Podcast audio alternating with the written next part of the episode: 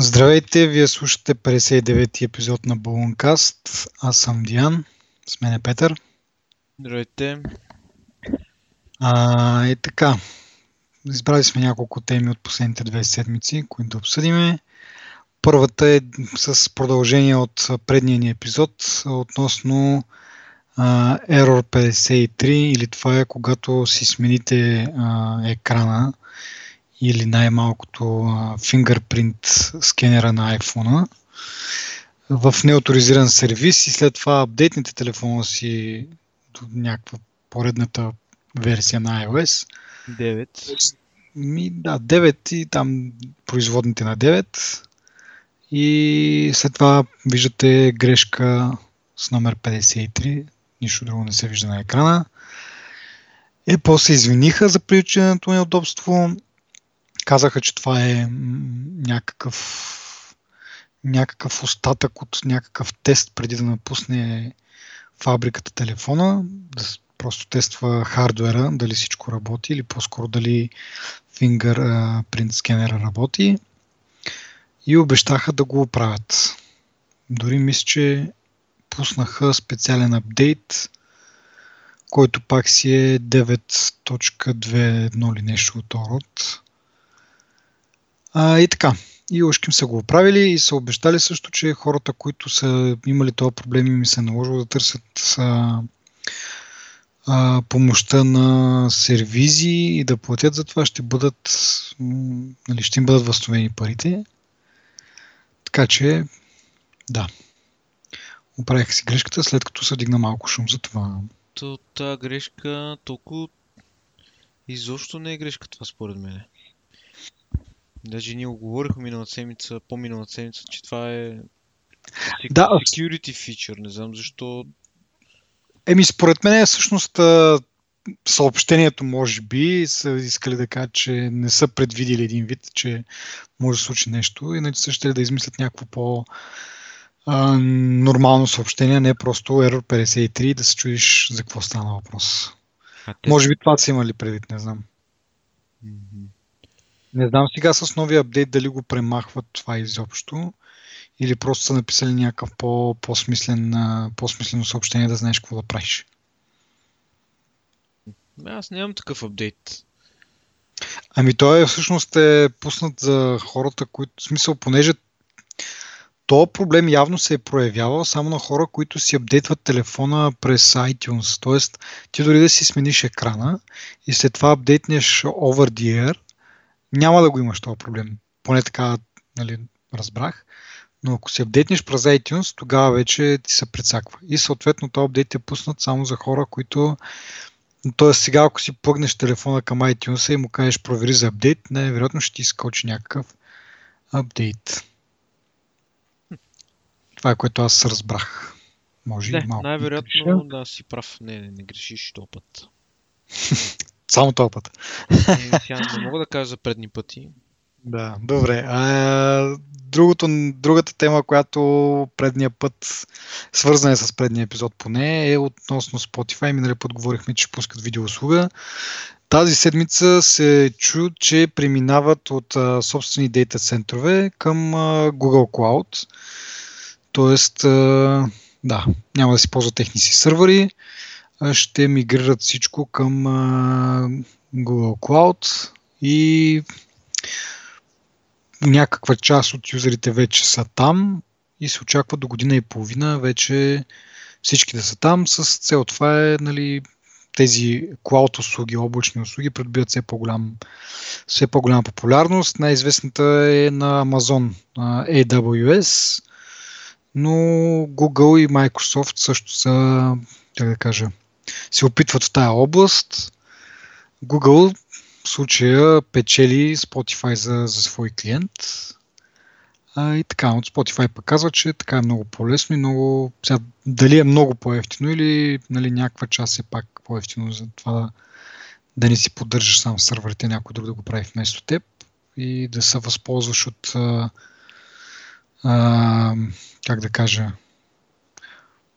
economy of scale на английски. Но като някой се занимава специално с това, има други клиенти, има възможност да да рънва този бизнес малко по-ефикасно, отколкото ако ти си само синдикален играч и си поддържаш собствените сървъри. Ето, това е закона на аутсорсинга, реално. В смисъл, да. Независимо какъв бизнес, който го аутсорсваш на друго място, обикновено за по-евтино. Ими да, явно това си направили сметката Spotify. Не знам, чуха се някакви слухове, че това е един вид първата крачка към това Google да придобие Spotify. Не знам, аз учих между другото, че прочетох тази новина, че Spotify реално съществува 2006 година. Стартирали се 2006, което те супер много си. Стартъп там бяха. Били се тогава, но тогава още нямало iPhone 2006, пък те вече са мислили за стриминг музика. Някакво такова интересно история. Реалистично малко. Да. И те така. Към следващата тема тогава, Правец пуска телефон. Говорили сме преди за Правец за техните лаптопи, които всъщност са доста така, въпреки че са правени не в България, а в Тайван, мисля. Дизайнът им е доста така, интересен и изглежда добре. За телефоните не мога да кажа също, въпреки че не съм виждал на живо. Това, което видях в постатите в интернет е, че общо взето това е вече съществуващ телефон, просто му се слага и тази марка Правец, което е малко по-различно, затова споменах в началото за лаптопите, че лаптопите поне не че чак толкова много съм търсил и разглеждал, но лаптопите правят впечатление, че са с така уникален дизайн, т.е. правени са специално за Правец, докато телефона е един вид направен един път, за да може да му сложиш каквато си искаш марка. Интересното, че аз бях чел, че някой бе от Правец, може би шеф или там, някой казал, че телефоните са правени по техни спецификации. Което не знам дали означава, че същия телефон, само че с друг чип, с други чипове вътре. Някой там от коментаторите на една от сайтите, която четох, директно си беше пейснал линк към GSM Arena, към някакъв друг телефон, който интересното беше, че изглежда по същия начин, явно има и същите компоненти вътре, но операционната система беше Windows Phone, там 8 нещо си, 8.1 сигурно. Няма че е Windows Phone на операционна система, докато този реално си е Android. От снимките не видях нищо по-особено, освен wallpaper, който беше сложен на телефона. Всичките другите икони си бяха стандартните андроидски икони. И така, струва 170 лева. Доста, достъпна цена, да. Достъпна цена. Нормално за тази цена не получаваш сега кой знае какво. На спецификации изглежда добре, ама не знам, за тия пари някакси ми е чудно. Ще видим. На мен ми е интересно къде отиват, дали ще бъдат, дали те ще си аутсорсват всичко в чужбина, ще използват Barebone като устройства, mm-hmm. Или ще почнат да развиват вече някакви, не знам, техни... Да си чертават телефоните, те да си ги правят, те да си ги измислят и както Apple, примерно, по спецификации им ги изгубяват някъде. Да, точно това ще я кажа, че реално и големците в тази сфера, Apple, Microsoft и така нататък, всичките им устройства така или иначе се правят в Китай, не си ги правят те самите, някой ги прави за тях, те просто слагат марката отгоре. Но идеята при тях е, че дизайнът им е уникален, т.е. никоя друга компания няма същия дизайн или поне, някои се опитват да копират, но в общи линии са уникални дизайните. Аз това поне се надявам. Сега може би е прекалено оптимистично да си мислиме, че ще направят фабрика тук и ще почнат да правят и да сгубят телефоните. Не, нямах това в предвид. Аз имам предвид те да си ги чертаят, да си измислят дизайна. Да, техния дизайн да е. Това с лаптопите изглежда така, но явно с телефоните не с... Може би има смисъл, ако продаваш много телефони, тогава за да ти направят специално на тебе, самата опаковка да е различна вътре, по твои спецификации да са чиповете, докато предполагам, че те няма да продадат голяма бройка телефони и съответно не излиза много на сметка да правят нещо толкова уникално, а по-скоро да вземат нещо, което вече е готово и само да му лепнат марката, както казах. Да. Аз така предполагам, че сега не знам пак колко им са продати лаптопите, но явно там са видели смисъла сами да си ги проектират. А реално те разработваха и тяхна операционна система. Така че може да разкарат то Android и правят OS. Да, имаше нещо такова, но докъде стигнали няма особена информация. Но и някой път пък евентуално мога да поканим собственика и да го поразпитаме малко повече. Не е лоша идея. Да. Винаги сме отворени към приятни гости. Да. Следващата новина пак е свързана до някъде с Android и Microsoft. Това е, че Microsoft се похвалиха, че вече имат 74 партньора, производители на устройства, които произвеждат всъщност телефони с Android операционна система, но в същото време, бивайки партньори на Microsoft, преинсталират, предварително инсталират приложение на Microsoft като OneDrive, OneNote и така нататък. Не знам дали напълно изместват гугълските приложения, както е случая с Cyanogen OS, който замества гугълските приложения с Microsoft. Може би в повечето случаи става въпрос за допълнителни приложения, които се качват към гугълските. Но въпреки това е някакъв интересен ход на Microsoft. Ние говорихме преди, може би, по-предния път, че пазарният им дял за телефони е доста малък, 1% всъщност. Може би това е новата стратегия, просто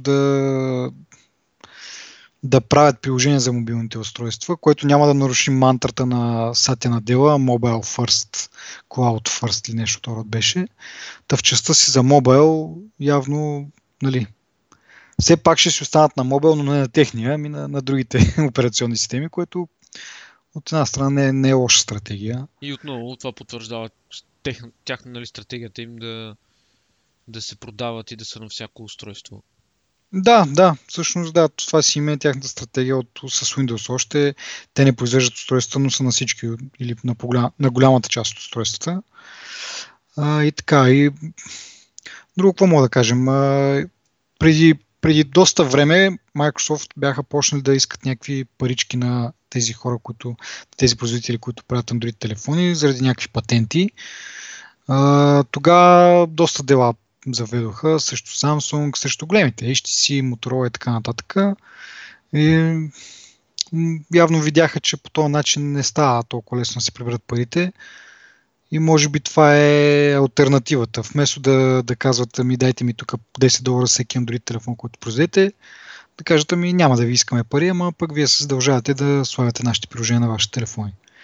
Така че да, не взимат директно пари, но услугите им се ползват, хората свикват с тях, каквато е стратегията с Windows. И важното е услугите да се ползват. И в някакъв светъл момент да почне да изкарват пари от това. Хич не е ефтино. Клауда е доста скъпо удоволствие, въпреки че е по-лесно. И мисъл, това да не противоречи, преди малко това, което казахме, че всъщност е за по-ефтино за компаниите. Но като цяло, за да го изградиш и да го направиш, и изобщо не е много лесна работа. Не, то излиза по-ефтино, когато се възползваш от, как да се кажа, като един вид от количеството. Тоест, като имаш голяма бройка отдадено нещо, ти може да го купиш на по-ниска цена, съответно, правят ти са по-големи отстъпки. Така че, в случая с Google там и техните клауд, те просто имат, като имат много клиенти, дадени дейта центрове не използват пълния си капацитет, не могат да бъдат натоварени, защото не ги донатоварят, така иначе са свободни и да вземат пари за това. В случая на клауда на Microsoft, те сами си го изграждат, в същото време и го продават, като такава услуга. Но това, което кажа за клауда, има смисъл от гледна точка на това, че хората, както казах, като свикнат да ползват услугите на Microsoft, те в един момент няма да им са достатъчни. Тоест, безплатният абонамент няма да им е достатъчен и примерно ще се принудят да си купят повече. Най-елементарно казано, ако използваш OneDrive да си бекъпваш снимките, в един момент ще останеш без място и ще трябва да си купиш. И тогава вече Microsoft ще почне да печели. Според мен това им е стратегията. Просто да почнат услугите да им се ползват и хората като свикнат с тях и вече достигнат лимитите на безплатните планове, да са един вид, да нямат друг изход, тъй като вече свикнали с платформата и с екосистемата, просто да си плащат, за да продължат да ползват. Еми да. Пък Microsoft с техните услуги, те са като са на всяко устройство, не е шоково за потребителите си сменяват устройствата. Да, между другото аз имам някаква такава подобна стратегия, въпреки че нали, приложенията за iOS, тези, които са писани от Apple, са доста добри, но когато мога, гледам да ползвам нещо, което е third party, за да може след това един ден, като се изместя на някакъв примерно друг телефон или друго устройство, примерно таблет, компютър, няма значение, да мога да продължа да ползвам тази услуга. В смисъл, това ми се случи, като бях на Windows Phone и бях първо с iPhone, след това с Windows Phone, сега пак съм с iPhone. И бих казал, че една такава стратегия спестява доста нерви след това по прехвърляне на данни, на контакти и така нататък. Така че сега не винаги успявам, защото нали, има някои приложения, които са просто по-добри на iOS. Предпочитам да ползвам нещо, което е нали, доста по-добро, отколкото нещо по-нефункционално, за сметка на това, че евентуално някой ден, ако реша да се прехвърля на друга операционна система, да ми е по-лесно. Така че нали, не е някаква универсална рецепта, но е нещо, което трябва да се съобрази според мен. И продължавам да си ползвам OneDrive, както и Dropbox. Нали, не ползвам, обмислях ползването на iCloud, но точно поради тази причина, че в някакво време, ако реша нали, да мина на друга операционна система, iCloud той си работи само на неполските устройства и ще бъде тегаво малко. Докато като ползваш нещо трудно на Dropbox или OneDrive, те си работят на всички операционни системи, така че не те ограничават от тази гледна точка. А и iCloud не е много... В смисъл, дори не е близо, според мен, до конкуренцията, нали? От към функционалност и от към качество и от към всичко. Ми да, но пък цените са му добри. В смисъл, измежду Dropbox, OneDrive и iCloud драйва не е по-са най-ефтини, което е някакси, как да кажа, парадоксално да кажем, че нещо не е по-ефтино от конкуренцията. Но да, всъщност за $1 на месец мисля, че взимаш 50 гигабайта. На Microsoft предложението е за $2 на месец, 50 гигабайта. Dropbox, те имаха някакъв безумен план за мисля, че $10 на месец, но имаш пък 1 терабайт или нещо второ род. Така че не може директно да го сравняваме, но в крайна сметка нямаш план, който да ти е $1-2. Директно безплатно отиваш на $10 на месец, което малко за мен е висока бариера, но така са си избрали и все още съществуват, явно им върви бизнеса. Еми, те с Microsoft доста успяха да дигнат летвата, въпреки че им се наложи след някакво време нали, да направят ограничението, дето го коментирахме преди. Да. Въпреки това много висока летва, качествена услуга, аз я ползвам доста активно. Не знам как могат да изтъпат от Dropbox-а. Еми ето Dropbox Pro, значи трите плана са, даже за individuals, както е написано тук, т.е. не за бизнеси или за разни големи екипи, т.е. за персонално ползване. Има два плана, един е безплатния и след това имаш Dropbox Pro за $10 на месец, 1 терабайт място. Не знам на другите как им върви 1 терабайт място, може би са нали, съпоставими, обаче това, че в смисъл от 0 на $10 да скочиш е малко грубичко, докато това за $1 на месец малко по-лесно се преглъща според мен и 50 гигабайта не са никак малко. Да. Няма гъвкавост някакси. Не знам. Както казах, явно им върви бизнеса, все пак все още не са фалирали или не са ги купили. Така че явно са го измислили. От друга страна, да кажем, че почна мобилния конгрес в Барселона и съответно това е не е точно като CES в Лас-Вегас, където там са по-безумни нещата и безсмислени. На мобилния конгрес стават малко по-интересни неща и си струва да се следи, но до някаква степен пак доста спам има покрай това. Но както и да е, първата новина от мобилния конгрес, която на мен ми хвана окото, е, че MasterCard тестват ауторизират транзакции чрез пръстови отпечатъци, което не е нещо ново. И чрез селфита. И това е малко по-интересното, тъй като и Google, и Microsoft се опитват в тая насока да правят нещо, да си отключваме телефоните, като гледаме чрез камерата да ни вижда и да ни разпознава. Но мисля, че с тебе сме говорили за Google, че това нещо много лесно се лъже по просто да покажеш снимка и телефона се отключва. Те Samsung-ите нали искаха да сложат втора камера, която да вижда дали имаш топлина на лицето, нали, инфрачервена камера. Или инфрачервена, или да е от малко по-различен ъгъл, за да види, че изображението е в 3D варианта, не е просто принтирана някаква снимка и показана на камерата. Така че има някакви опити. Решението на MasterCard е всъщност да мигаш, реално погледнато. По този начин преценя, че ти си жив човек, а не просто снимка. Иска да погледнеш в камерата и за няколко секунди, през които гледа дали мигаш, дали си жив човек. Което на първ поглед ми се стори доста хитро, но после сетих, че евентуално може да направиш видео на някой, как просто мига там, смисъл. Не е задължително да мигаш като пеперуда, да са ти миглите, но... Да. Идеята е просто да заснемеш някой как просто си стои, по нормален начин се държи и след това като пуснеш видеото, това нещо да бъде прието.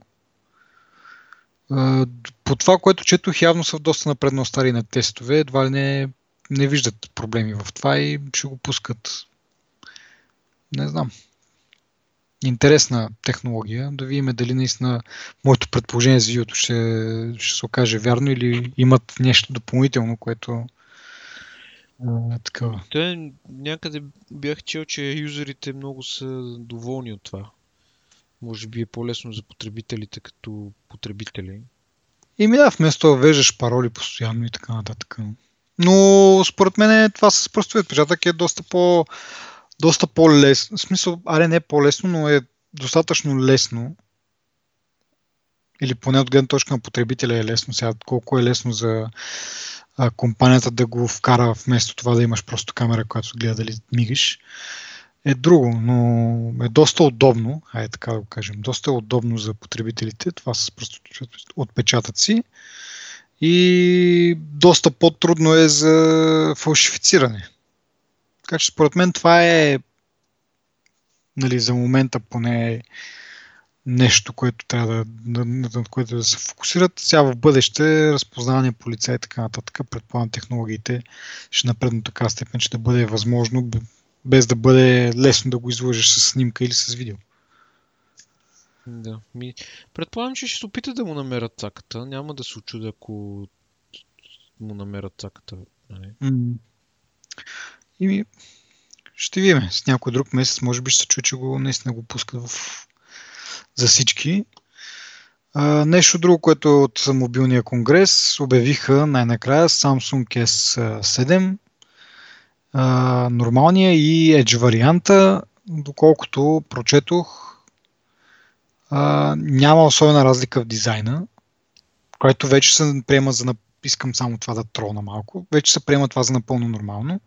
Като последователно, следващата година или, как да кажа, да кажем, година след година да пускаш едни и същи модели на външен вид. Когато Apple го правеше, това беше голям проблем и видиш ли липсва въображение, иновация и така нататък и така нататък.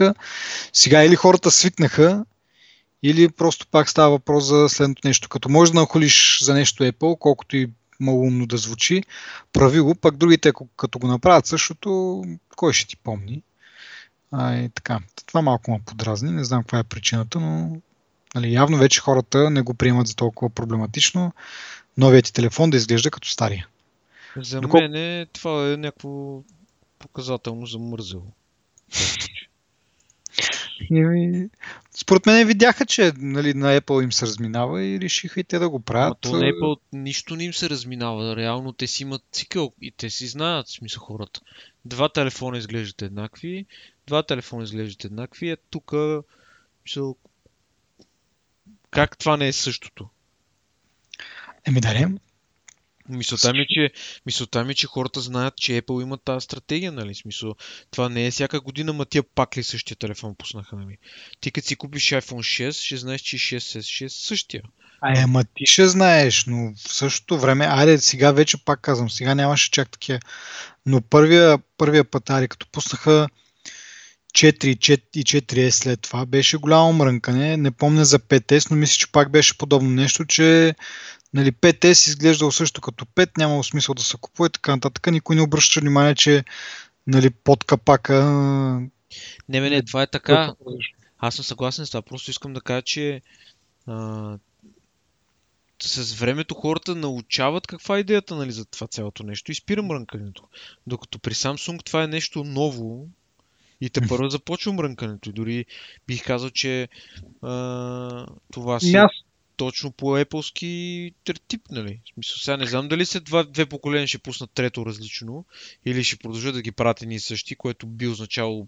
Те сега се самоубиват с всякакви глупости и представяш ли си, дето няма разнообразие дори във външния вид на телефона?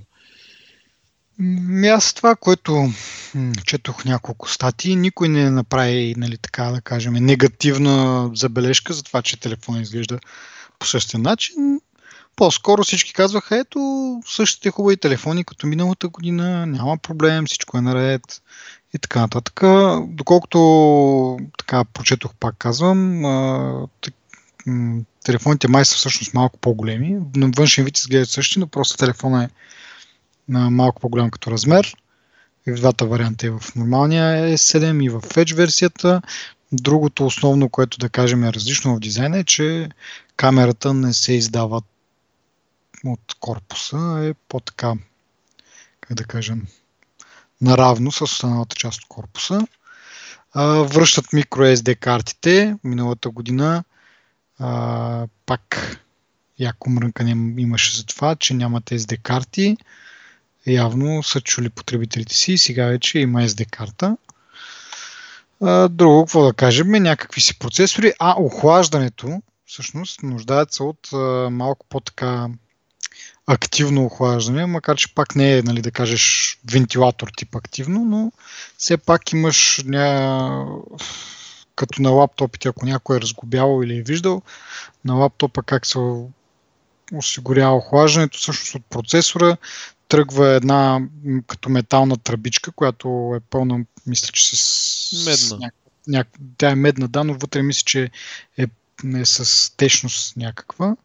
Може би обикновена вода или нещо друго, което да провежда по-бързо топлината и отвежда топлината реално към вентилатора, който не е върху самия процесор, както са настолните компютри. Та нещо подобно е направено тук. Не за първи път се вижда в телефоните на Microsoft, които излезнаха преди нова година, тези новите 950. Те са по същия начин се охлаждат с такъв тип пластина или тръбичка, или как, не знам как да го нарека, но явно греят яко и се налага такъв тип охлаждане. Представяш ли си да ти грее в джоба? Еми той не че iPhone-а не грее, сега не мога да си криве душата, защото мога примерно... Не, никой не каза, че не грее, просто никъде не е казано, че има специално охлаждане, нали, което би подсказало всъщност, че грее повече Samsung-а. Да. От обикновено имам предвид, защото iPhone-а има моменти, в които се напича много, нали. Да. Но това са някакви повече с инцидентни случаи, нали, при по-усилена употреба, повече като го натискаш, нали. Еми, те използват всъщност металната рамка на телефона, за да извеждат топлината. Доколкото си спомням и знам, този Samsung също е с метална рамка, но явно или не са го измислили по този начин да се охлажда, или е трябвало допълнително. Както да е, 4 гигабайта RAM също има, което според мен е важно да се спомене от гледна точка характеристики. И друго не знам. Това е общото. Веднага почнаха предварителните поръчки и като си го поръчаш, получаваш някакъв VR хедсет на Samsung, който е. Ето как ще си продават телефоните сега. Е, това е само за хората, които са, нали, предварително поръчат, т.е. поръчат го сега. Мисля, че от 23 февруари почна всъщност.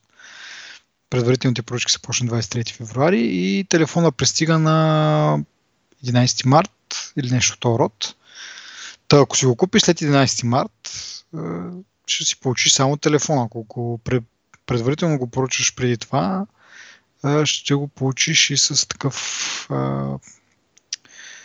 хедсет за виртуална реалност. Колко работи, какво прави, не е много ясно. Поне аз не съм се задълбавал. Но... Така, телефона ще струва едни 2000 лева, което се връщаме на приказката, че, нали, не е по телефоните са скъпи. Еми, да, Edge ще струва близо 2000 лева. Да. И аз бях 800 евро. Edge има някаква нова функция, която, нали, точно в тази си част, която е там на ръбчето, може да работи постоянно, без да хаби много ток, без да работи целият дисплей, са го направили, да не работи целият дисплей, само отстрани, да виждаш, нали, някаква информация, нотификации и така нататък. Това го имаше и старата версия. Един колега се ми се хвали с нея. Е, да, ама, т.е. работи постоянно или... Не, само лъгълчето там, като те не знам дали са панали ми, какво са. Виждал ли си на банките, примерно, едно време, като рекламираха някакви неща или на някакви магазини такива полъскани? Как се завърта такова? То е едно такова, като едно пикселизирано и просто се движи един текст от едната посока в другата посока, нали? Смисъл на такъв принцип е горе-долу. Или пък всъщност ти се показва ти се едно изречение, ти с пръста го слайпваш нагоре-надолу, нали? То се скрива и за следващото някакво такова. Мисля, реално не е кой знае колко функционално. Има опцията да има иконки там някакви. Не знам още какво може да има. Да, но това си работи без голямата част от екрана. Да, само ръбчето. Мисля, поне аз съм го виждал на 6, нали това. Сега, честно казано, не си спомням дали се осветява по някакъв начин, да речем, дали светва дисплея, само че с черен цвят и, нали, да не си личи целия. И само на ръбчето да има някакъв текст. Това вече не знам. Да, може и така да се го направи, но сега се хвалят, нали, че това работило без да хаби много ток, може да работи постоянно и така нататък и така нататък. Просто, че то не е функционално това, няма какво да го правиш това. Писал, какво го правиш? Писал, какво гледаш там?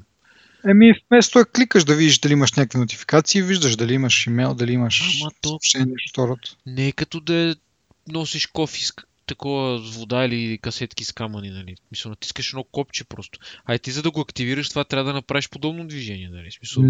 Не, това, доколкото разбрах, аз си работи през цялото време. Това... Добре, да, не казвам, че не е така, просто на 6 не е така, нали? Иначе се обезмисля. Явно това е разликата. В смисъл такъв, че на 6 явно трябва да направиш някакъв жест все пак, за да се види нещо, докато тук може да си работи постоянно и пак казвам, без да сериозно да се отразява това на батерията и постоянно може да се стои. Просто поглеждаш си телефона, виждаш дали имаш нещо, не е нужно да го кликаш, защото при кликането пък целият дисплей се осветява и това, нали, като кликнеш в една минута 10 пъти, защото някакво друго да правиш и тя батерията се заминава. И така, това е Galaxy-то, поне за нас, от гледна точка на хора, които не са си купували, най-вероятно никога няма да си купят. но нали, като един как кажа, противник, основен конкурент на любимата ни марка телефон и iPhone, нали, да го отбележим, че... В интересни си, тук има една малко неразбирателство имам според мен в това. Малко така настрани, ако мога да се отметна. Mm-hmm. Нали, всъщност аз нямам против никоя конкуренция на Apple. Даже съм го споменал това няколко пъти. Нали. Колкото повече конкуренция има, толкова по-добре. Само, че тази конкуренция не е здравословна конкуренция, защото те нямат... В смисъл, ти за да буташ конкуренцията да прави нещо, ти трябва да правиш нещо. Мисъл, този телефон има една или две разлики от предния телефон или три разлики от предния телефон. Обаче какво е от тези нови неща? Мисъл, ако ги сравняваш е така, мисъл, едно до друго, ако са ти, на тебе характеристиките, кое ще те накара тебе да го вземеш този телефон и каква би била причина ти да дадеш 800 евро за телефон, който изглежда по същия начин, възбужда се по друг начин, нали, дисплеят ти работи, да речем, едно ръбче работи само, ми не трябва целия да го пускаш или не знам си какво още. Кое точно му струва на това 800 евро? Кое е оправдано? Нали? Това е въпросът. Нали? Защото като кажеш конкуренцията, аз съм съгласен, нали, че конкуренцията в този случай е еди каква си, нали, че ние хейтваме, нали, че да подиграваме им си и не знам си какво. Ама, в смисъл, ние също така сме казвали, нали, че HTC изглеждат прилично, нали, на външен вид. Аз бях казал там за един друг Samsung, който изглежда сравнително прилично, нали, в смисъл, поне на пипане, нали. Но тия неща ние си ги казваме, нали, защото и аз и ти, нали, гледаме сравнително обективно да говорим, но когато дойде в момент да говорим за Samsung, тук нещата са крайно обречени за тях, защото, в смисъл, нали, те не ти дават нищо, с което ти да си, как да кажа, примерно сега ние не знаем как ще изглежда новия iPhone. Чудим се, нали, някой тръпнат, трети, не знам си какво да правят, четвъртина. Всеки има някаква тръпка, нали, тези, които очакват този телефон. И той като дойде този телефон, те пак ще продадат повече iPhone от миналата година, нали.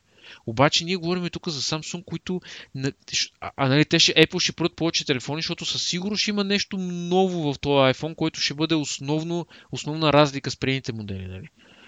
Както беше пръстена с отпечатъка, после беше не знам какво. В смисъл, винаги има нещо, което е ново. Мода е едно нещо, ама го има. Докато при Samsung аз не го виждам това. Ти си прав, ние не го ползваме. Ние реално не го коментираме от първо лице. Нали? В смисъл, не можеш да кажеш, нали, че сме толкова обективни, нали, максимално, ама пък можем да сравняваме две числа, примерно, кое е по-голямо. Нали? И можем да си направим някакво сравнение, нали, на база на общите характеристики на дадено нещо.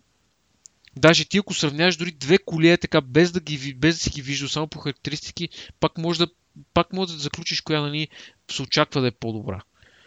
Аз тук не мога да заключа кой Samsung Galaxy S6 или 7 е по-добър. Мисля, очевидно 7 има нещо, което е повече от другото, но то заслужава ли си 800 евро да даде за него? Най-вероятно пак... Мисля, това е въпроса. Както казах, не съм запознат с характеристиките на предния, но най-вероятно все пак повече RAM, предния може би е бил с 3 или с 2 гигабайта, този е с 4 гигабайта, вероятно процесора е някакъв по-нов, по-така мощен и така нататък. Друго какво? Камерата също според мен има някакъв апгрейд. Сега си направят труда, сега ще ги сравня в GSM Arena, така докато си говорим, нали?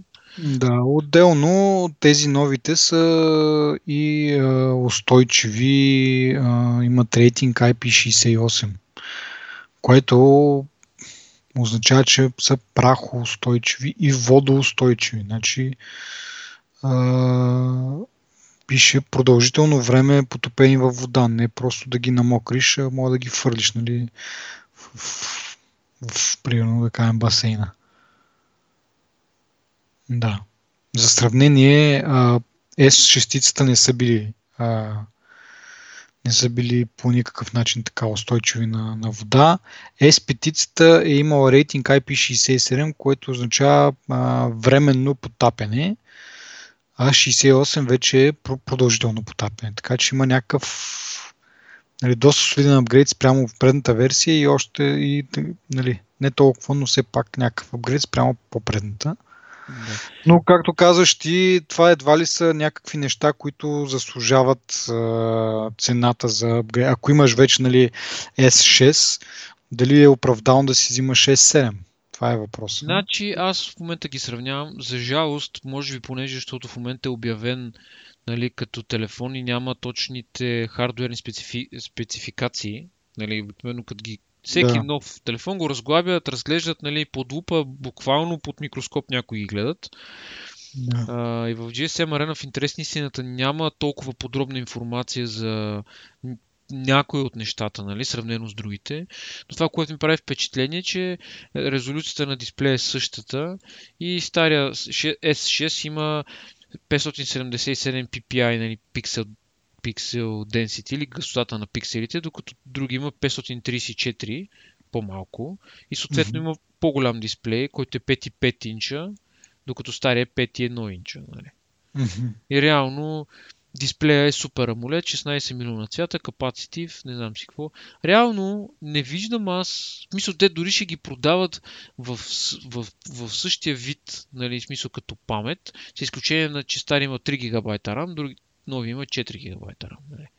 И нови има 12 мегапиксела камера, стария има 16 мегапиксела камера. Нали, всички знаем, че мегапикселите нямат никакво значение, но примерно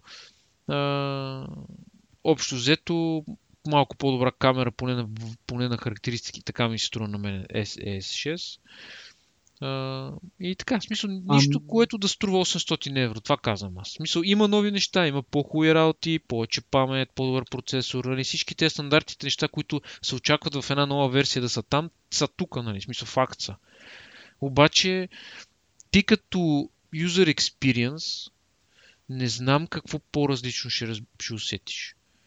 В смисъл, не мога, изобщо дори не си го представям това. Единственото, което е различно, е, че платформата е маршмело. Аз го при малко чета мишмаш, може би нещо с очите. Но предната е била Lollipop 5.02, тази ще бъде 6.0. Може би тук ще има някаква, за мен тук ще бъде разликата и радикалната промяна, нали? Което пак ще направя този цигански номер, да не можеш на стария телефон да... не, всъщност тук чакай, тук пише, че мога да си сложиш маршмело на стария. Така че не знам точно какво би привлякло хората. Може би, в смисъл, ние сигурно ще го коментираме след... Значи на 11 марта, ако го пускат официално, 11 март е петък, значи 12-13 събота и неделя, ще видим, това е opening уикенда, ще видим просто, нали, когато това се случи, какви телефони, колко телефона ще са продали, колко ще имат при paid или там ордърт или поръчани, нали, по-рано. Това е моята гледна точка, нали. Защото ти си прав, нали, ние ги хейтваме, обаче според мен има защо да ги хейтваме. Не е като да сме крайно предубедени. В смисъл, очевидно сме предубедени, но според мен сме някакси абсурдно обективно предубедени. Не знам как да го обясна. Мисъл...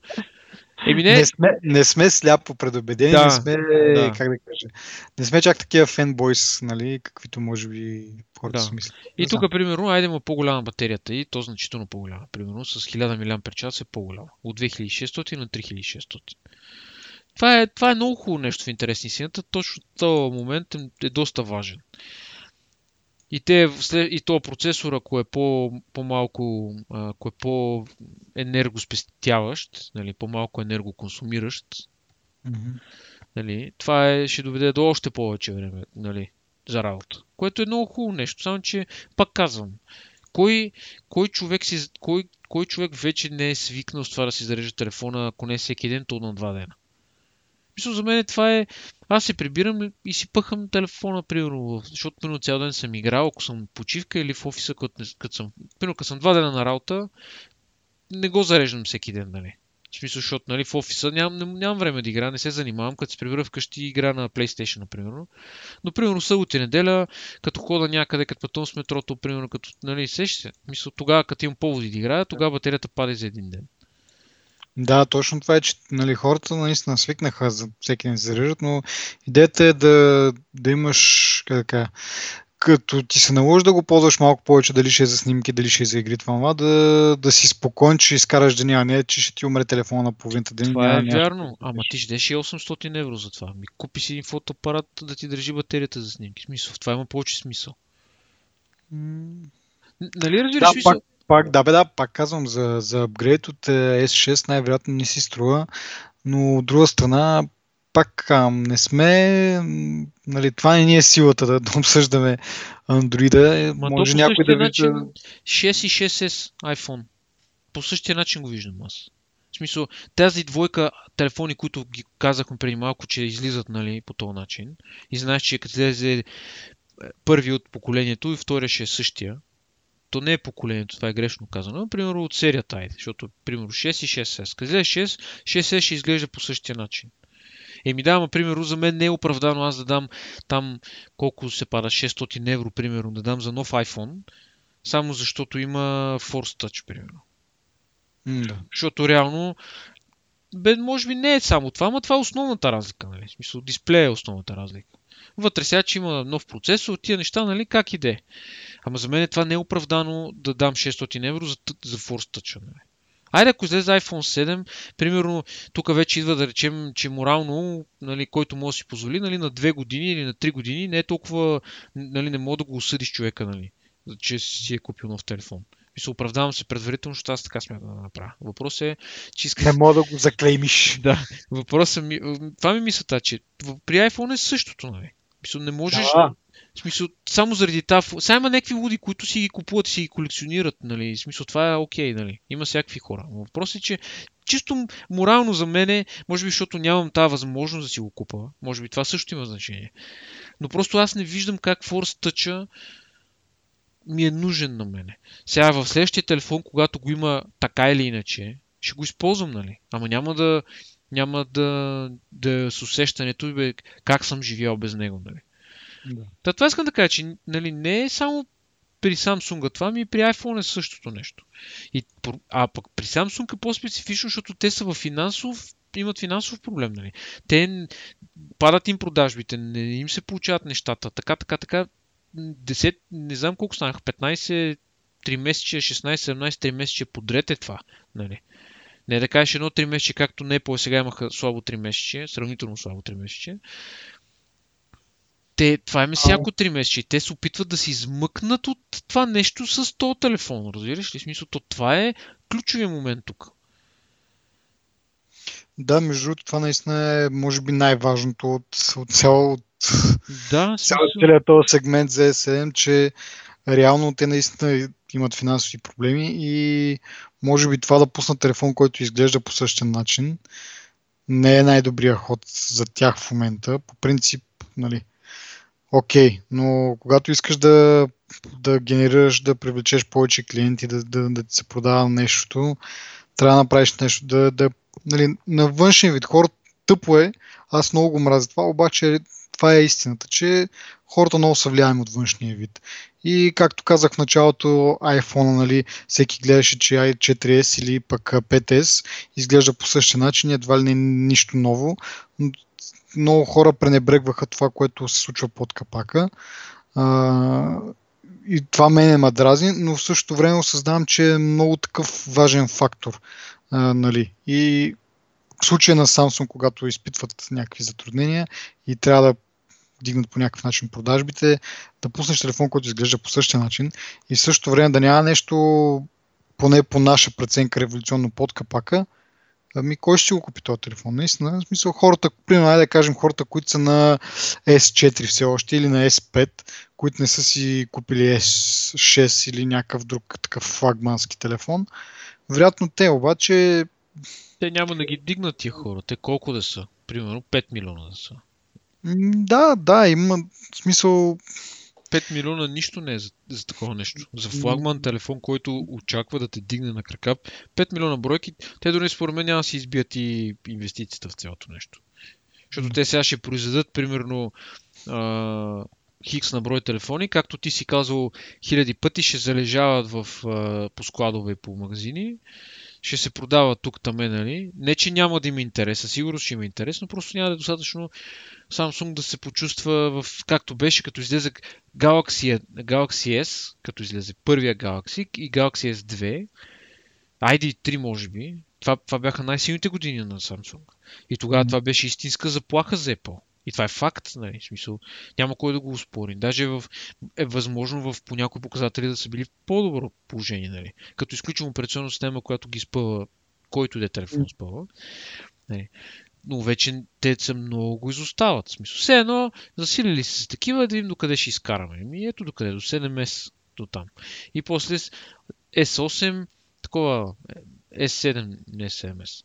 После идва S8, S9, S10 и до кога? Мисля, нещо, което не работи, не ти скара пари, просто го затваряш или го оставяш да си изтече естествения си живот. През това време правиш ново нещо, което да ти поддържа огъня. Както коментирах миналия път за тези финансовите резултати на Apple, които, нали, така сравнително, може би не отчудващо, ама да речем по-неочаквано е, нали, че имат по-слабо 3 месече сега, миналото 3 месече. И дето говорихме, че те имат iPhone-а, който вече насища, имат лаптопите, които те насищат, нямат нов продукт, който да държи хората и те в един момент, нали, трябва да мислиш нещо. Не може да стоиш така, защото почваш да падаш. Нали. Мисля, като няма тяга, няма и, нали, и полет. Мисля, това е моята гледна точка. Това е проблема на Samsung, това е проблем и на всяка компания, която нищо не прави по въпроса. Така че... Или са се предали, или не са го премислили достатъчно. Ама няма логика те да са се предали, да инвестират милиони долари, за да правят нещо, което така или иначе знаят, че са се предали за него. Разбираш? В смисъл, не е като... В смисъл, ти ако се предадеш, примерно, катериш планина, като се предадеш, спираш да катериш тази планина, нали? Спираш да вкараш енергия в това и се връщаш обратно, нали? Или решаваш да правиш нещо друго, примерно да пълнеш палатка и да поспиш малко. А не продължаваш, кажеш, писна ми да катера тази планина, ама ще я катера е така от инат. В смисъл, няма лойка в това, разбираш? Има лойка, ако те имат, според мен те не са се предали. Те имат очакване, че това ще им помогне. Само, че това, което крепи Apple е фенската маса, нали? На Samsung фенската маса не е толкова голяма и не е толкова сляпа. Айде така да кажа. Мисля, това е нещо, което според мен дори няма нужда да си някакъв финансист или да си някакъв, не знам, анализатор. Просто то е простата логика е това. Нещо, което не работи или влагаш много сили и го оправиш, или го зарязваш и правиш ново нещо. Нали? А не да пускаш същото нещо всеки път. Нали? Може от друга гледна точка да са видяли, че, нали, въпреки че, нали, пак не са им завидни резултати финансовите, все пак този S6 е бил някакво подобрение спрямо предишните, от към гледна точка на продажба бройки. И сега се опитват да използват тая инерция и този дизайн, но пак, както вече казахме, същия дизайн и без нещо, кой знае колко под капака, не виждам как хората, нормално мислещите хора, ще се навият да го вземат. То реално, този извития дисплей, това е новото, нали? То не е ново, нали, в света, да, не е ново в света, но е ново за тях, нали? Мисля, такива някакви неща, според мен, могат да ги извадят от тази дупка. Само, че ето сега, понеже тук съм в GSM Арената, просто цъкнах на някакъв... на коментарите и първите 3 коментара са не го купувайте. Не, в смисъл, те са субективни причини, нали? Не е само това. Примерно пише, че забива този TouchWiz, който е на извития дисплей, точно е това нещо, мисля, че се казва TouchWiz. Не работи. TouchWiz е цялостният им интерфейс, т.е. те имат, нали, Android и над Android да слагат техен си интерфейс, да изглежда малко. Както и да е, това е един вид скина на Android. Лош TouchWiz, лош перформанс, нали, само дето изглежда лъскав и премиум. В смисъл, разбираш ли? Да, бе, да. Не знам сега. В смисъл, сега като пускаш нещо, пък, нали, направи си труда. За всеки влак си има пътници, да видим на то дали ще има... Нали, да, колко ще са. Да. Важното е колко ще са пътниците. Точно това е много хубав пример. Се сещам, прав си за влака, само че те инвестират в големи влакове, които са празни. Това е. Да. Айде да преминем на следващата тема, последната за днес. И тя е относно борбата на Apple срещу ФБР и енкрипшена. Не знам, ти чел ли си нещо по въпроса? Това е лоша формулировка. То не е борбата на Apple срещу ФБР, е борбата на Apple за правата на потребителите. Нали? Независимо кой излиза срещу тях, нали? То това е тънкия момент, нали, който се пренебрегва. Нали. На много коментари в чужбина, не знам в България какви са настроенията, но в чужбина, предимно в Америка, хората са разделени, нали, между двете, защото хората по принцип не харесват да ги шпионират в щатите, нещо, което се случва ежедневно и открито, нали, благодарение на Сноудън. И те съвсем открито в момента искат, нали, под, да речем, приличен предтекст, нали, че имат терорист, който се опитва да разберат, нали, той как е разбрал, нали, как са се говорили за там да извършат този терористичен акт, така. Нали, това на пръв поглед е хубаво нещо, нали, смисъл. Естествено, че как да кажа, всяко правораздаване или всяко правителство, което има такава цел, нали, би искало да разбере това нещо, остави хората, нали. Чисто да се накаже престъплението, окей. Обаче въпросът е, че може би Тим Кук е прозрял, че намеренията не са им чисти на ФБР, защото това, което те искат, нали, да повторим само набързо, те искат бекдор или задна вратичка в операционна система на Apple, така че да могат да си правят тия проверки, нали, да може да се следи информацията на конкретни айфони, което е очевидно ще бъде злоупотребено с него. В смисъл, човек, който те подслушва доказано, който колекционира цялата информация в света и колкото може да се докопа, Ама не, чакай.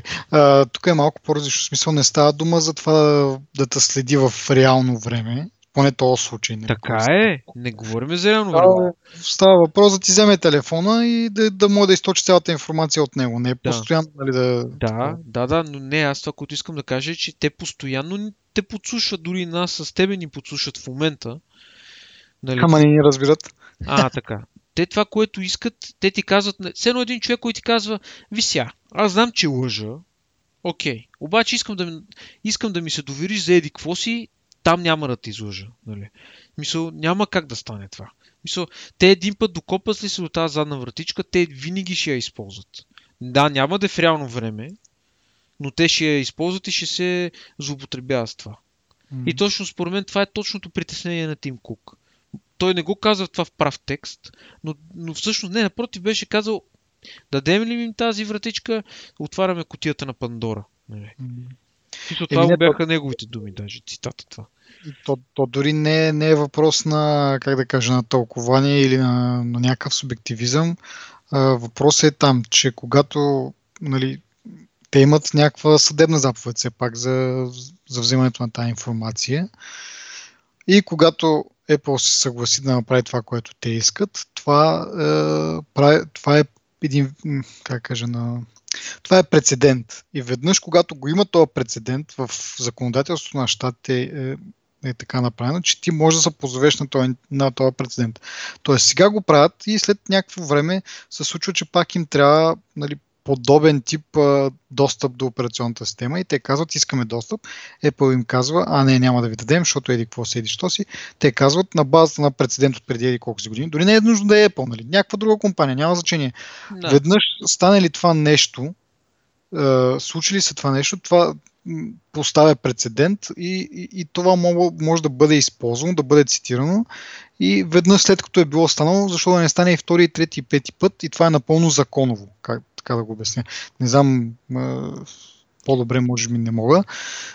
И от това се притеснява Тим Кук, че те сега, нали, казват, това само за този телефон ни трябва, но в същото време, след време мога да кажат, вие веднъж го направихте, вече е сетна този прецедент, вече го има, така че нямате на какво основание да ни откажете. И това, нали, не е просто да кажеш, нали, хубаво, ние ще се съгласиме, добре, мама.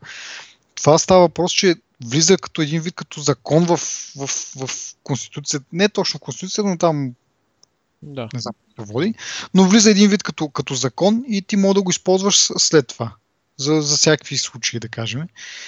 Или случаи от този вид. А какъв е всъщност случаят? Много интересно е това. Много хора коментират, че не е случайен този случай, в който те искат тези данни, а е много добре подбран от ФБР, защото съдържа много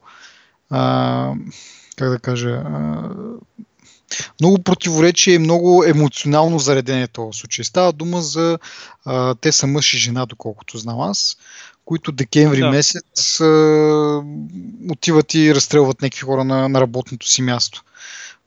Поради каква причина, там сега вече терористичен акт ли е, нещо не са били доволни от работодателя си, не знам какво, по-скоро е терористичен акт.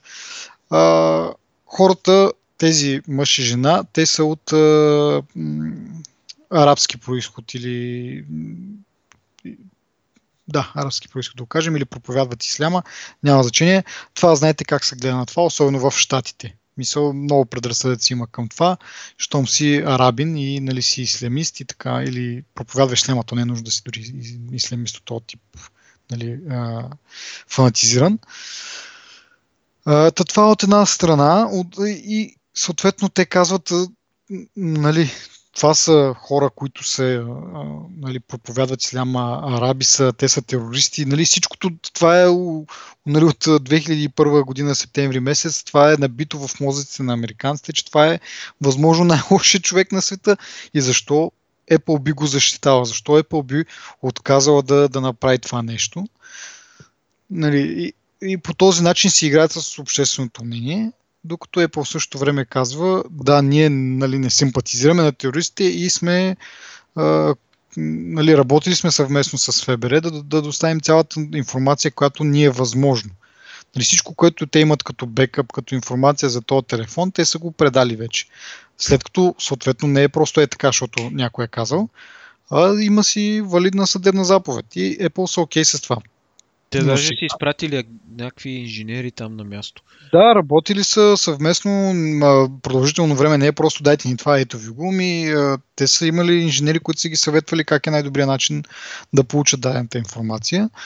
Но идва момент, в който те искат някаква информация, която я няма в това, което вече е предоставил Apple и нареждат на компанията да разработи не с текущата технология, която има и която е възможна, да разработят напълно нова технология или по-конкретно казано напълно нова операционна система, която в нея няма определени такива механизми за сигурност, за отключване и така нататък, да могат да го инсталират на телефона и по този начин дори не казват по някакъв начин да извадят паролата, просто искат, просто, в кавички просто, искат да махнат, понеже има ограничение в iOS, забавене 80 милисекунди между отделните опити да отключиш телефона, което за нас хората да въведеш 4-цифрен код, 80 милисекунди, те така не че са минали, докато ти съпробваш втори път да набереш. Но те искат и също време да могат електронно да вкарват, да пробват тези паскодове. Брутфорс направят, да, но не е някой да седи да цъка като ненормален цифрички, а да го направят електронно и в този случай вече тези 80 милисекунди са голям проблем, тъй като някой беше изчислил, че при възможните комбинации там ще отнеме около 3 или 5 години, си спомням, нещо от този род. Това за тях не е окей, искат да махнат това ограничение за тези 80 милисекунди и в същото време да мога да вкарваш кодовете електронно през друго устройство. И, както казах, просто в кавички, Apple се опасява, че веднъж като разработи този софтуер, дори ФБР са толкова дашни или нали, така се опитват да изглеждат, че те казват, ние ще ви дадем телефона, дори не искаме този софтуер да ни го давате на нас, нали, ако се страхувате, че ние ще го използваме в други случаи, ние ще предоставим телефона на Apple, те да инсталират тази операционна система и да ни го върнат. И нас не ни трябва тази операционна система, няма да я взимаме, няма да инсталираме други. Да, обаче, както казах, веднъж като стане това, той е прецедент и след една-две години, след седмица, след месец, няма значение, могат да кажат, нали помните там, дето направих там една операционна система, пак ще ни трябва. И дори Apple да се е затрили, те могат да ги променят на ново да я напишат. Нали? Така че това не е изход. И доста интересен случай. Нали, казахме вече, че е доста добре подбран от ФБР. Доста емоционален заряд в това, защото нали, все пак хора са умрели. Нали, много хора, близки на загиналите, искат да се разреши случая и нали, излиза, че Apple един вид защитава терористите, а всъщност те се опитват да предпазят, нали, понеже знаят този кейс, този случай всъщност ще бъде решен така или иначе по някакъв начин. Всъщност важно е да се отбележи, че и нападателите са умрели, т.е. не се укриват някъде или нещо от този род, да им трябва тази информация от телефона да ги намерят. Те вече са мъртви. Сега съществува някакво предположение, че може би има нали, някаква клетка терористична и те чрез нали, от този телефон могат да извадят информация, да намерят останалите хора, които евентуално подготвят нови терористични актове и така нататък. Но тук случая не е за това. Мисъл такъв, че не е само за този случай, а е с цел да са, точно да се получи този прецедент и те да имат възможност да изискват за какво ли не вече отключване на телефони, не само за такива терористични нападения. Така, казах, много добре подбран случая. От друга страна, Apple избира нали, така да го направи публично достояние, това нещо. Много хора казват това, нали, съответно, техния начин нали, да си спечелят малко точки, защото, видите ли, ние защитаваме потребителите, но не, всъщност има разни допитвания и анкети, които показват, че по-голямата част от американците, нали, стратегията на ФБР работи и те са за това Apple да отключи телефона и всъщност Apple по този начин не си прави реклама, а точно нали, избирайки да го направи публично, нали, след това се разбира, че по-голямата част от хората са на страната на ФБР и искат Apple да отключи този телефон. То има друга информация, беше излязла, че iPhone ще да стане телефона на терористите сега, защото никога няма да разбират какво има на него. Да, ама реално погледнато, да, това е така по принцип, но не точно, защото ако пък от друга страна стане телефон, който много лесно може да бъде отключен, терористите ще се намерят начин да си инкрипнат пак информацията, така че да не зависи от технологията на Apple, а има нали, други компании, които разработват подобни технологии, може да си инсталираш приложение или там нещо си такова и пак да си инкрипнеш телефона. Нали, ако си достатъчно умен нали, терорист, които предполагам, че тези, които са организираните, са наясно с това, така че те пак ще намерят начин да си инкрипнат телефона, просто останалите, които са или по-тъпите терористи, или обикновените хора. По-тъпите терористи, дето умират, нали? Да, ето просто ги хващат, така или иначе. Но шегата на страна, нали, страничният ефект от това е, че всички останали хора на земята, които си купуват този телефон, ще бъдат по-малко защитени. Което трябва да се премери, нали? Изобщо даже няма са защитени, да. Защото... Така, но пак казвам, нали, за нас, как да кажа, всичко това е ясно, ние знаем кой е прав и кой е крив от наша гледна точка, но в същото време голяма част от хората, които нали, не са технически ориентирани, те просто виждат, имаме терористичен акт, имаме телефон на терористите, искаме да видим какво има на него, за да предотвратиме бъдещи терористични актове. Apple не иска да го направи това. Това е което те разбират и това, нали, за тях не е правилно и Apple си навличат гнева на доста хора, но го правят, защото това е правилното нещо. В крайна сметка, нали, като се поразмислиш, ако се познат с всички факти, разбираш, че това е правилното нещо, което трябва да се направи. Аз четох един друг коментар, че Те може да са го свършили това вече, но продължават просто да си правят пиар. Apple ли? Да. Да, ма защо пък ФБР ще продължава? В смисъл, ФБР ще... Не, играят си заедно, смисъл, това е сделката. Правим го, обаче вие ще задържате с нас примерно още 2-3 месеца и така. Доста странно. Само, че те си правят черен пиар, да е по този начин, нали? Не е задължително, както ти кажеш, по-голямата част от хората не го виждат, нали, както аз и ти го виждаме, така че това в известен смисъл и в известна степен си е черен пиар. Да. Ими да, много забавно беше, слушах един друг подкаст, в който, нали, казаха, аз съм сигурен, нали, хората там, които, без значение кои са, нали, дали са капацитети или не, сигурен съм, че NSA може да им отключи този телефон. И тук случай не е въобще за, не е въобще за този специално телефон, за този специално случай. Тук става въпрос за това да се точно да се направи такъв прецедент и на правителството да им са отключени ръцете, да искат вече от тук нататък за щяло и за нещяло да бъдат отключени телефони. Дори някакви изпуснали са там, нали, колко са изпуснали, колко те знам, аз просто са глупавили от правителството. Пак казаха, ние имаме тук 12 телефона, дето чакат да бъдат отключени. Нали? Един вид, само това чакаме сега да ФБР да прекара този прецедент и ние почваме и ние. Така че вижда се вече, нали, какво ни очаква. Няма да е само този телефон.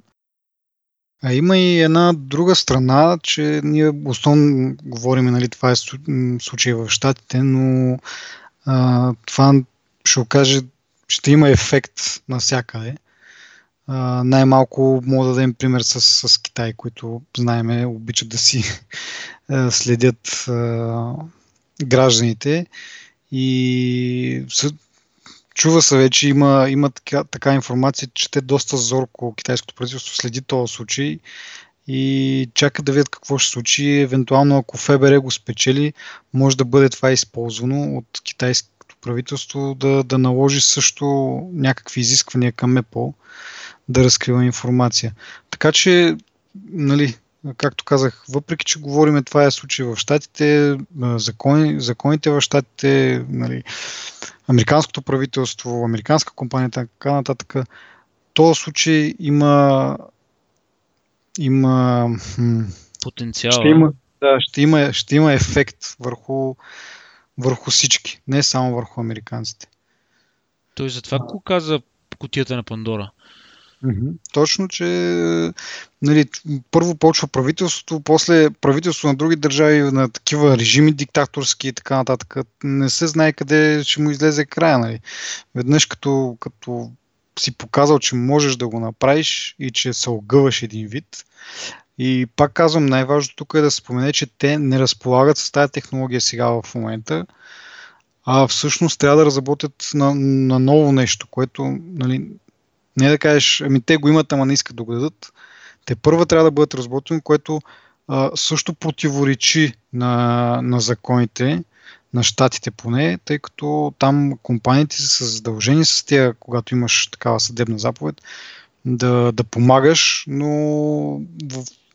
в граници на това, което ти е възможно, което можеш да направиш в момента, а не те първо да измисляш нови неща, за да го постигнеш това, което се изисква от правителството. Да, ми то изглежда доста време ще се точи този случай. Да. Както казах и нали, NSA като нищо може да го отключи този телефон и в същото време един доста голям образ, Джон Макафи. Да. По същия начин и той казва, дайте ще ви го отключа този телефон, стига сте тормозили, нали, Apple. Перефразирам, нали, но в обща линия е това. Базика ги и той, че всъщност не е проблема в това да бъде отключен телефона, проблема е много по-голям. И така, доста дебати да видим докъде ще стигнат и какво ще стане, но според мен не трябва това да се случва. Не знам. Да. Общественото мнение е на друга вълна, обаче според мен хората, които разбират, знаят, че това ще бъде много пагубно. Надявам се да не им се отвори пръщата на ФБР, въпреки че е пък от американска компания, нали, както казвате, имат някакво задължение към държавата. Да. Еми, те вече са го изпълнили. Те казват, нали, кооперирали са през цялото време, давали са предложения кое как да се случи. Най-голямата мощна всъщност е, че нали, телефона се е бекъпвал в iCloud и те са могли да изтеглят тази информация, но последният бекъп е бил от някой си октомври, 6 седмици преди всъщност инцидента, в който те застрелват не знам какъв брой хора, но нали, правят този туристичен акт. И за тези 6 седмици ФБР мисли, че там има някаква информация, която може да им бъде полезна и така нататък. Но през тези 6 седмици телефонът не се е бекъпвал. И какво правят в момента, в който те се докопват до телефона? Сменят му паролата, т.е. не от телефона, а чрез онлайн, веб интерфейса на Apple за iCloud или Apple Edit. Хората, които имат iPhone-и ще ме разберат. Та паролата за това Apple ID, което е свързано с този телефон, е променена през веб интерфейса, но телефона няма как да знае за това и той продължава да използва старата парола, за да се свържи към облачните услуги на Apple.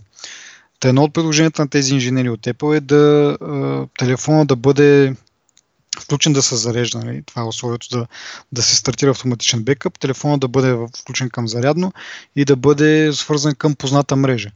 Тяхното предложение е да включат телефона да се зарежда на работното място на един от терористите, където със сигурност се е връзвал към, нали, тази бежичната мрежа, Wi-Fi-то, и така да се стартира автоматичен бекъп. Да, обаче след като те са променили паролата, няма как да я върнат. Телефона не знае новата парола, няма как да бъде въведена. И така си изгорили единствения шанс наистина да се докопат до тази информация. Но както казах, може би, дали това е направено умишлено, сега не мога да кажа. Може би наистина е въпрос на някаква грешка, на някой, който не разбира.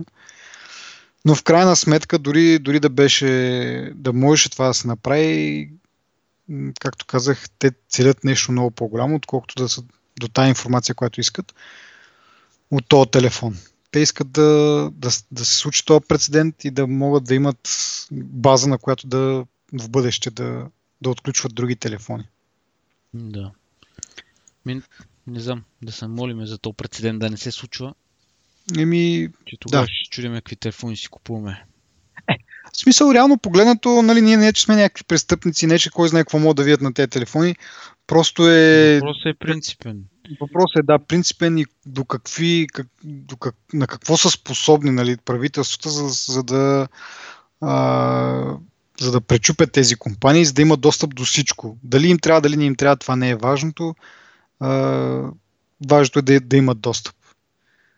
И един от хората, които коментират доста оживено тая тема, зададе един много, много правилен въпрос. Имаме ли право на сигурност или нямаме? Това е. Нали, понеже тук се говори за много права на личното пространство, на не знам си какво там, права на неприкосновеност. В крайна сметка, да, те ще отключат един телефон, който е на терорист, никой не му пука за това. Нали. В смисъл, като си терорист си заслужаваш, нали, това да ти бъдат отнети правата, въпреки че той е, нали, е мъртъв така или иначе, но дори да беше жив, не заслужава да му се пазят правата на неприкосновеност и така нататък, тъй като е извършил нещо ужасно. Но в същото време, правейки това, всеки, не само терориста, но всички ние, които ползваме тези телефони, губиме това право на сигурност. Няма как да бъдем сигурни, че нашата информация е защитена. И така, малко негативна нотка може би, но е важен проблем. Може би хората някои се чуят защо се вдига толкова шум. Надяваме се, че сме го обяснили защо е толкова важно в този случай. И да се надяваме, както казвате, че ще бъде решен в полза на потребителите. Не дори на Apple, защото както ще да е, но в крайна сметка те, които ще пострадат са крайните потребители, защото ако не е Apple, в смисъл, не тук пак, нали, да позвуча като фен или така нататък, ама коя друга компания се застъпва по този начин? В смисъл, до момента само Apple се изправя по този начин За другите нищо не се чува, защото най-вероятно просто правят каквото им се каже и това е. И ако нали, телефоните на Apple не са вече толкова сигурни, кой телефон е сигурен? То на Google ли?